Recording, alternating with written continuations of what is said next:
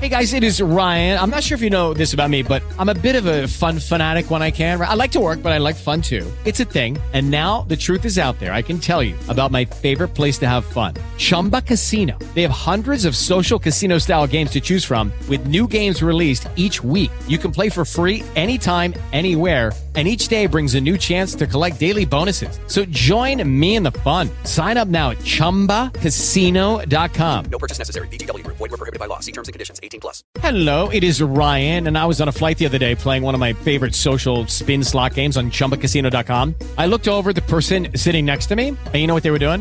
They were also playing Chumba Casino. Coincidence? I think not. Everybody's loving having fun with it. Chumba Casino is home to hundreds of casino-style games that you can play for free anytime, anywhere even at 30,000 feet. So sign up now at ChumbaCasino.com to claim your free welcome bonus. That's ChumbaCasino.com and live the Chumba life. No purchase necessary. VGW. Void were prohibited by law. See terms and conditions. 18 plus.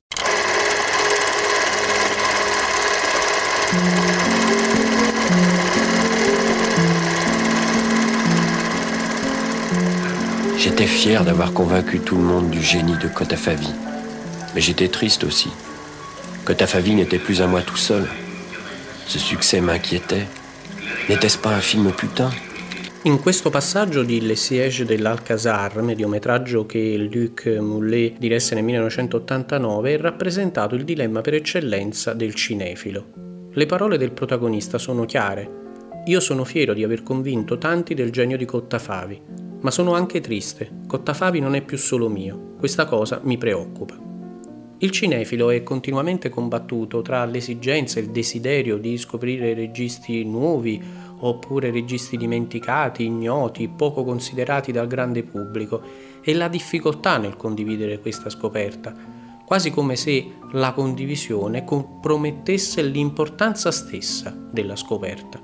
Fortunatamente noi di PyGrecoM la pensiamo diversamente. Nella nostra più che ventennale attività durante i corsi di critica, le manifestazioni come situazione critica o i seminari, abbiamo sempre cercato di guidare il pubblico di chi ci segue, i nostri allievi, alla scoperta di registi o filmografie a loro poco conosciuti e ci ripromettiamo di farlo anche con il podcast Decisione Critica, cominciando con questa puntata una serie di speciali intitolati Tesori nascosti con i quali intendiamo far fare un viaggio a chi ci vorrà ascoltare alla scoperta di registi magari del tutto ignoti in Italia oppure da riconsiderare. E questo viaggio comincerà proprio con uno speciale dedicato a Luc Moulet. Lo facciamo in compagnia di un giornalista e di un critico che con noi di Pi M condivide questa esigenza di divulgazione anche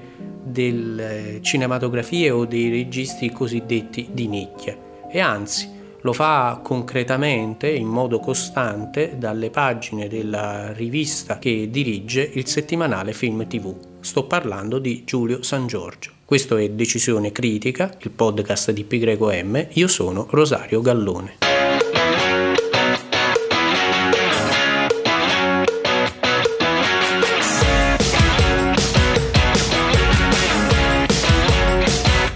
Saluto a Giulio San Giorgio, grazie per essere intervenuto a Decisione Critica. Ciao Rosario, un saluto a tutti. Allora, l'occasione per parlare di Luc Mollet eh, ci è data dall'omaggio che gli rende il Festival del Cinema di Trento, omaggio che se non sbaglio si chiama eh, Nécessité du, du Mullet eh, che è una parafrasi di un suo famoso articolo scritto nel 1964 per i Cahiers du Cinéma, lui fu inviato proprio al Festival del Cinema, del Cinema di Trento e eh, quell'articolo si chiamava eh, Necessité de Trento. Esattamente, sì. In realtà non è così famoso, eh, perché è un articolo che in qualche modo è stato riscoperto da Sergio Fante, che è il curatore e il principale programmatore del Trento Film Festival proprio l'anno scorso. È una, è una, cosa che è nata in maniera molto stramba perché un po' di tempo fa eh, su Film TV, proprio in occasione del,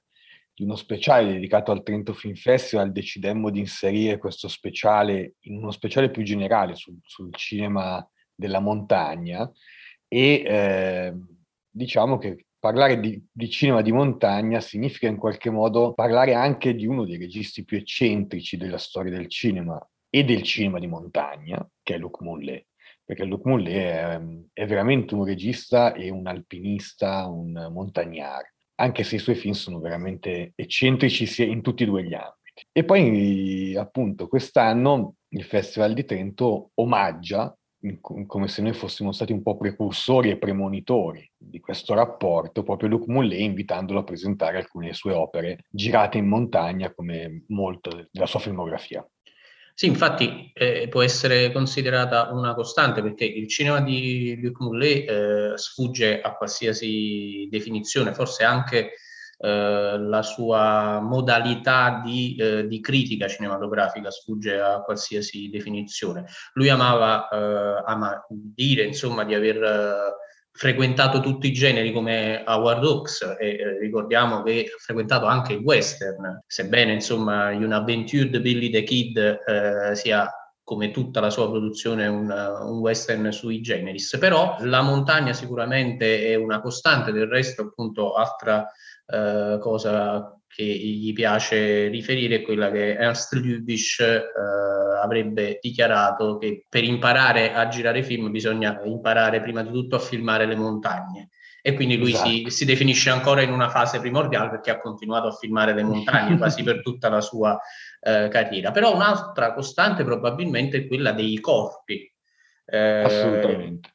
Il, il corpo, e spesso il suo corpo, è, è sempre in gioco nella, nella produzione di, di Luc Moulet. Ma sì, allora, il, ehm, diciamo che Moulet passa veramente da due estremi. Un estremo è quello della autofiction, cioè proprio quello di mettersi in gioco anche in maniera direi oscena e radicale, nel senso che la sua, quarta, la sua opera quarta, che si chiama Anatomia di un rapporto, e che viene dopo un film diciamo, godardiano, un, una sorta di film montano su, su, dei contrabbandieri che si innamorano e hanno un triangolo e un western, è proprio un'autofiction, quando ancora direi che le autofiction non erano diffuse quanto lo sono oggi.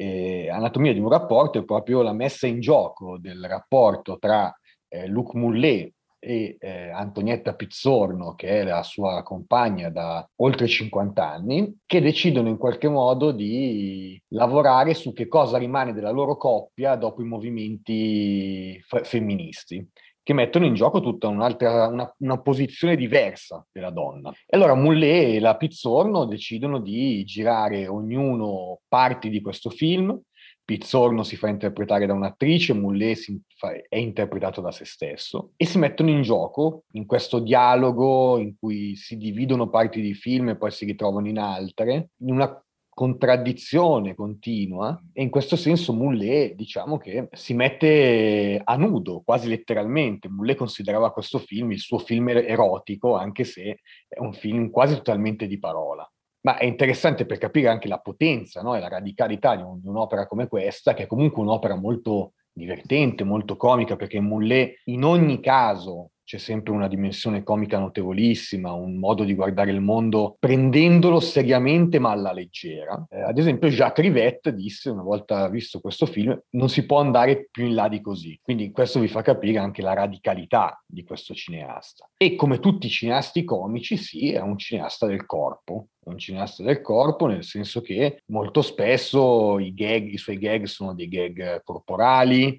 hanno a che fare con lo slapstick. Ne cito, cito un paio di corti. In realtà, quando tu mi hai detto che sono importanti i corpi, ho capito i corti. In effetti, eh, Mullet ha fatto molti più corti che lunghi. E ne cito solo un paio per capire appunto la necessità, cioè la, la, la prese- l'importanza dei corpi l'ironia e anche la capacità di parlare del mondo di Mullet. Uno si chiama Essai d'ouverture, che è un cortometraggio meraviglioso che trovate su, anche su YouTube. Come quasi eh, tutta la produzione corta di, di Mullet. Sì, in realtà parecchio, sì. In realtà lui ha fatto molti più film eh, di quelli che, che, che crediamo, ma eh, sì, c'è parecchia roba. E Essai d'ouverture è un è proprio un corpo a corpo tra Luc Mullet e una bottiglia di Coca-Cola sapete quando ancora i tappi della Coca-Cola avevano quei tappi di, di ferro difficilissimi da svitare? Sì. E, in, eh, e tutto il film è proprio il il racconto della difficoltà di aprire questa Coca-Cola e dei tentativi di aprire questa Coca-Cola. È ovvio che qui c'è proprio tutta, proprio nella scelta di fare un film su questa cosa, c'è proprio tutto un, un lavoro di inquadrare un conflitto tra l'uomo e la merce, no? E far sì che il punto di vista conflittuale, quindi uno degli scopi principali, sia quello di accedere alla merce. Ma il film è una commedia slapstick in tutto e per tutto.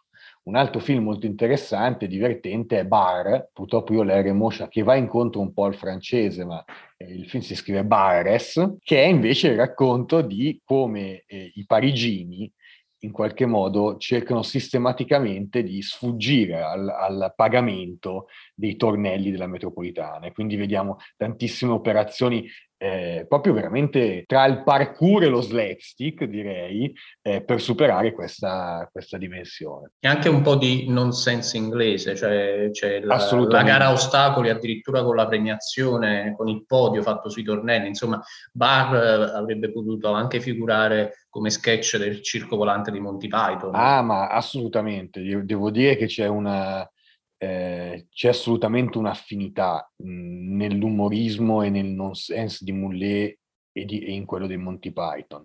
Devo dire che il nonsense di Moulet, per quanto si goda il suo essere stupido, mh, stupido per me è una delle categorie dello spirito più alte, eh, ma eh, per quanto si goda il suo essere stupido è comunque sempre incentrato su una dimensione che eh, mette in, in gioco il nonsense dei suoi tempi no? Cioè è proprio un regista che è capace di fare satira sociale mettendo in gioco il demenziale. E appunto finisco un attimo il discorso sui corpi perché appunto sennò divaghiamo troppo, ma e direi l'atto definitivo di questo suo mettere in scena il corpo è proprio Le Prestige dell'amore, che è uno dei suoi film anche qui più belli dal mio punto di vista, anche se a vederlo sembra una serie di vignette amatoriali fatte da una persona senile. Poi magari possiamo anche parlare di questa ruvidità, di questa nudità, di questa teatralità spoglia del suo cinema dove Moulet sostanzialmente interpreta quasi se stesso, cioè, o meglio anche proprio se stesso, eh, ovvero un regista che cerca dei soldi con ogni escamotage possibile per fare i suoi film, un giorno incontra un cadavere, decide di sostituirsi a questo cadavere, in qualche modo di rubargli i documenti, sostituire i suoi documenti con quelli del cadavere,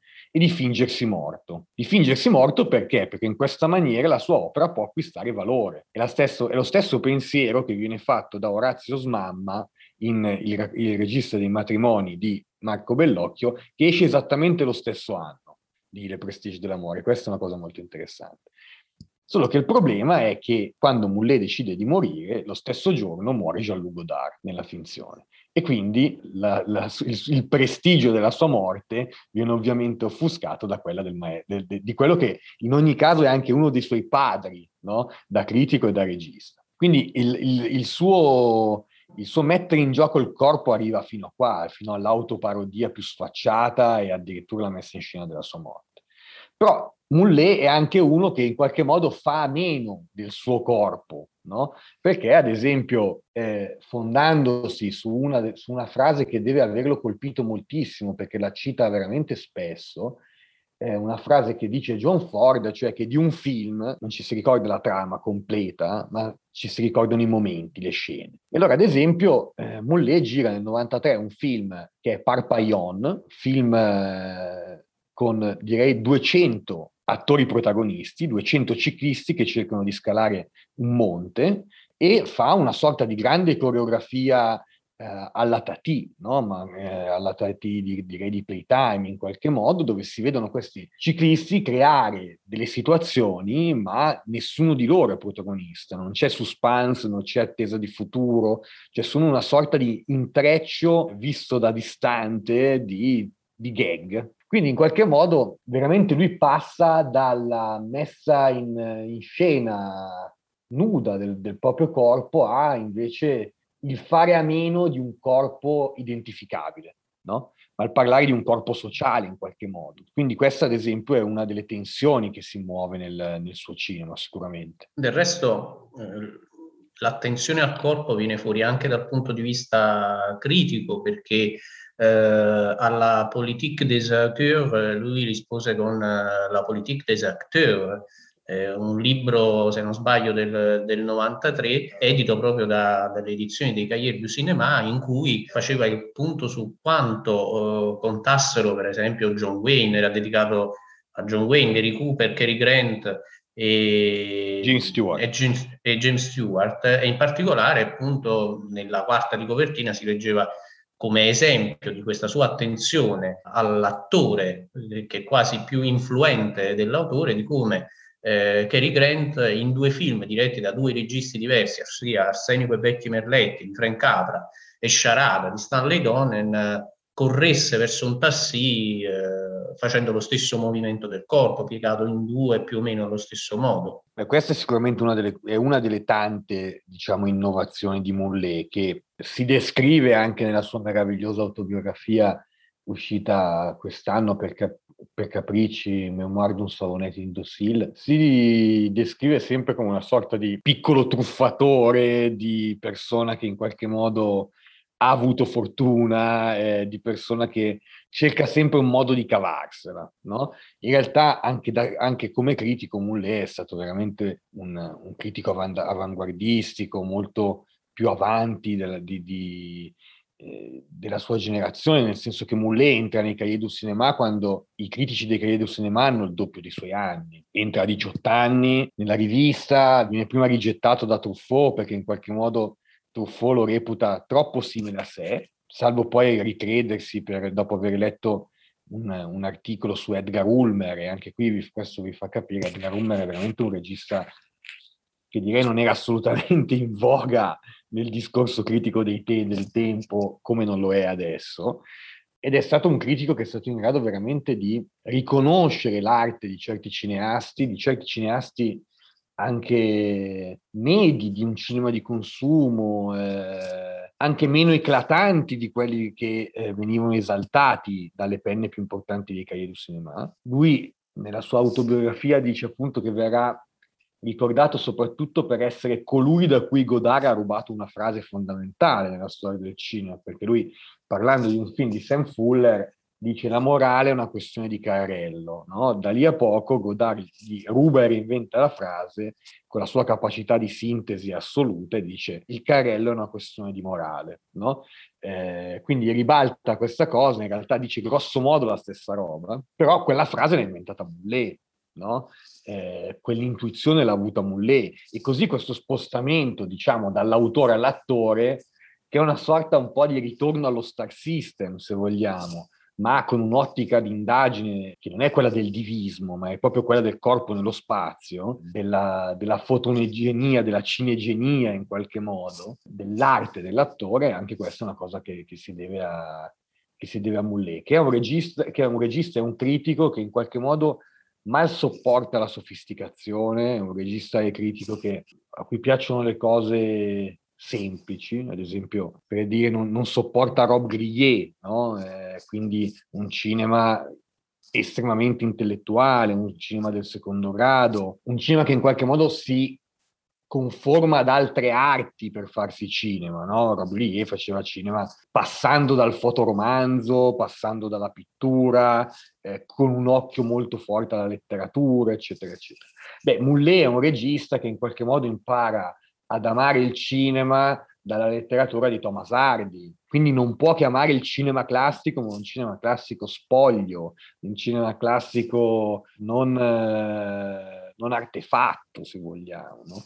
Tanto che poi nel suo, nella sua carriera da regista la spogliazione, il pauperismo del cinema è proprio uno dei punti, eh, nel senso che prima parlavamo delle montagne, beh, la montagna è veramente le montagne delle Alpi francesi, soprattutto le Rubine, quelle che lui chiama le sue Badlands, eh, le Rubine sono queste pietre quasi nere, rose, eh, quasi completamente aride, no?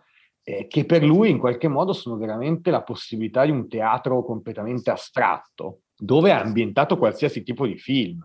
Cioè, prima tu parlavi di eh, un'avventura di Billy the Kid, di Billy Le Kid, perché la versione è francese, molto forte perché ha come protagonista Jean-Pierre Léaud, che al tempo era una star, beh lì gira un western su questa montagna, un po' come aveva fatto Monty Hellman con la sparatoria e le colline blu, no? proprio dei western assolutamente astratti e esistenziali. Oppure mh, sul, sulle montagne gira Les naufrages della, di Vissette, che è una sorta di grande satira sulla guerra del Golfo, in cui in una montagna troviamo questi soldati che pensano di, di stare combattendo la guerra insieme a un automobilista di rally che si perde su queste montagne, insieme a una troupe che sta girando un western, no? E in questa dimensione teatrale, che alla fine è una dimensione teatrale ma completamente astratta, si può permettere veramente di girare qualsiasi cosa.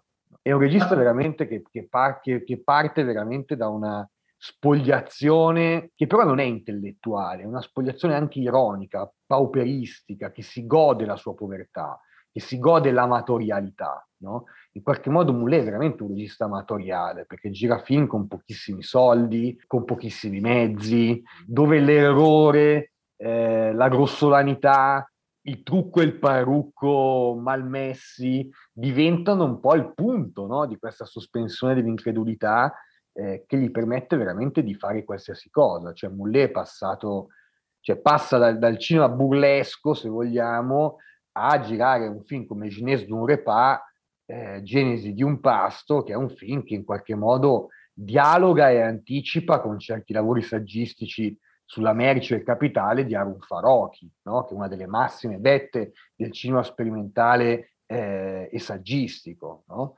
E io lo trovo veramente uno dei più grandi registi della storia del cinema, nel senso un critico eh, che si chiama Luis Corecchi, che ha scritto per tanti anni sulle pagine di Liberazione, in qualche modo era colui che scriveva di cinema quando Serge Danet si era dato alla televisione, beh, insomma, Scorecchi dice che Moulet è uno dei più grandi registi della storia del cinema francese insieme a eh, Jean-Claude Brissot, che è un altro francese assolutamente dimenticato. E proprio in questa dimensione pauperistica e amatoriale io trovo che da lì parta veramente il genio di questo autore cialtrone clown, ma anche grande conoscitore e provocatore dello spirito dei suoi tempi.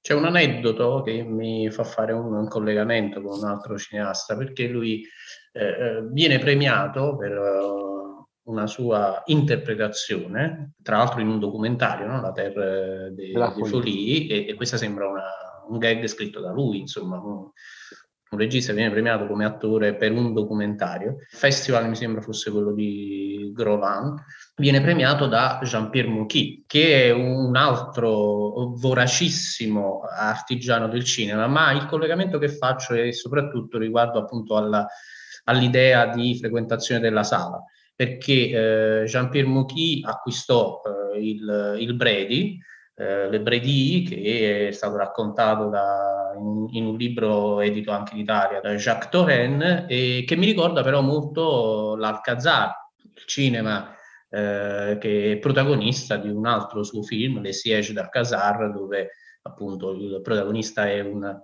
un alter ego di Luc Moulet che, che va lì con uh, i cahiers du cinéma quelli con la testata gialla, insomma, che, quelli dell'epoca in cui eh, scriveva lui, e c'è questa messa in scena molto divertente della rivalità con Positif che si traduce poi in un Cottafavi versus Michelangelo Antonioni, poi sostanzialmente. Sì, L'Essiage dell'Alcasare è veramente un bellissimo eh, omaggio alla cinefilia, e un ottimo, direi, scorcio, ovviamente molto ironico, come sempre Moulet, eh, su che cosa voleva dire fare critica in quegli anni, no? essere cinefilo in quegli anni. Eh, questa dimensione in realtà della cinefilia è fortissima in Moulet, eh, forse la sua passione per il cinema è seconda solo a quella per lo sport e per il camminare, ma qualsiasi, e, e quindi anche per la montagna, per il movimento, eccetera, eccetera. Moulet, soprattutto lo si capisce leggendo la sua autobiografia, usa la storia del cinema come principale riferimento della sua vita, no? Eh, per cui quando deve, lament- quando deve raccontare il fatto che per lui avere la patente è una cosa da idioti, perché lui vuole muoversi a piedi, eccetera, eh, dice che i grandi cineasti della storia del cinema, Rover, Romer, Rivette, Hitchcock e eh, Eisenstein, non avevano la patente eh, quando deve parlare della sua passione per lo sport, dice eh, guardate i grandi critici, i grandi critici che se ne stanno chiusi al buio a vedere i film, muoiono tutti giovani e fa l'elenco dei critici che muoiono giovani. No? Cioè il cinema la cinefilia e la critica sono veramente il suo mondo e questo lo si percepisce proprio sin dal primissimo suo lungometraggio che è un film geniale, di una libertà formale veramente ancora incredibile, l'ho rivisto proprio recentemente, che si chiama Brigitte e Brigitte, dove questi due personaggi che si chiamano Brigitte sono effettivamente delle nipotine, eh, nel senso proprio di copie eh, un po' patetiche di Brigitte Bardot, vengono una dai Pirenei e una dalle Alpi, vanno a Parigi per studiare inglese, il film diventa una sorta di grande satira fatta a frammenti come tanto Rodard, no? di piccole scenette, di piccole vignette, del sistema educativo francese che viene messo decisamente alla berlina ma con una grande diciamo gioia e nonchalance eh, ma poi c'è tutta una dimensione della cinefilia no? nel film compaiono Chabrol, Téchiné, eh, compare Romer. Romer e un personaggio di questo, di questo film dice e vengono fatte un sacco di classifiche dei migliori dei peggiori film della, del, del, dei registi della storia del cinema, cioè è proprio divorante questa cosa, no? E un, un, un cinefilo a un certo punto dice, eh, frase che Moulet reputa una delle sue più divertenti del suo cinema, proprio che qual è il suo più grande desiderio? Questo cinefilo risponde, morire durante una proiezione. Quindi in qualche modo veramente la cinefilia è veramente la sua il primo referente su cui veramente lui struttura la sua vita in qualche modo, no? eh, il suo più grande amore. Eh, prima di chiudere, ricordiamo allora l'appuntamento del, del Trento Film Festival. Sicuramente il, l'incontro con uh, Luc Moulet, che poi terrò io, è il, il 3 maggio. Controlliamo subito, il festival inizia il 29 aprile e finisce l'8 maggio. E io ti ringrazio per aver inaugurato diciamo, questa sorta di sottorubrica del nostro podcast dedicata ai tesori nascosti e siccome ce ne sono anche altri che condividiamo, mi auguro di eh, incontrarti al più presto per un altro tesoro nascosto. Grazie Giulio. Grazie a te Rosario e a prestissimo allora. Ciao a tutti.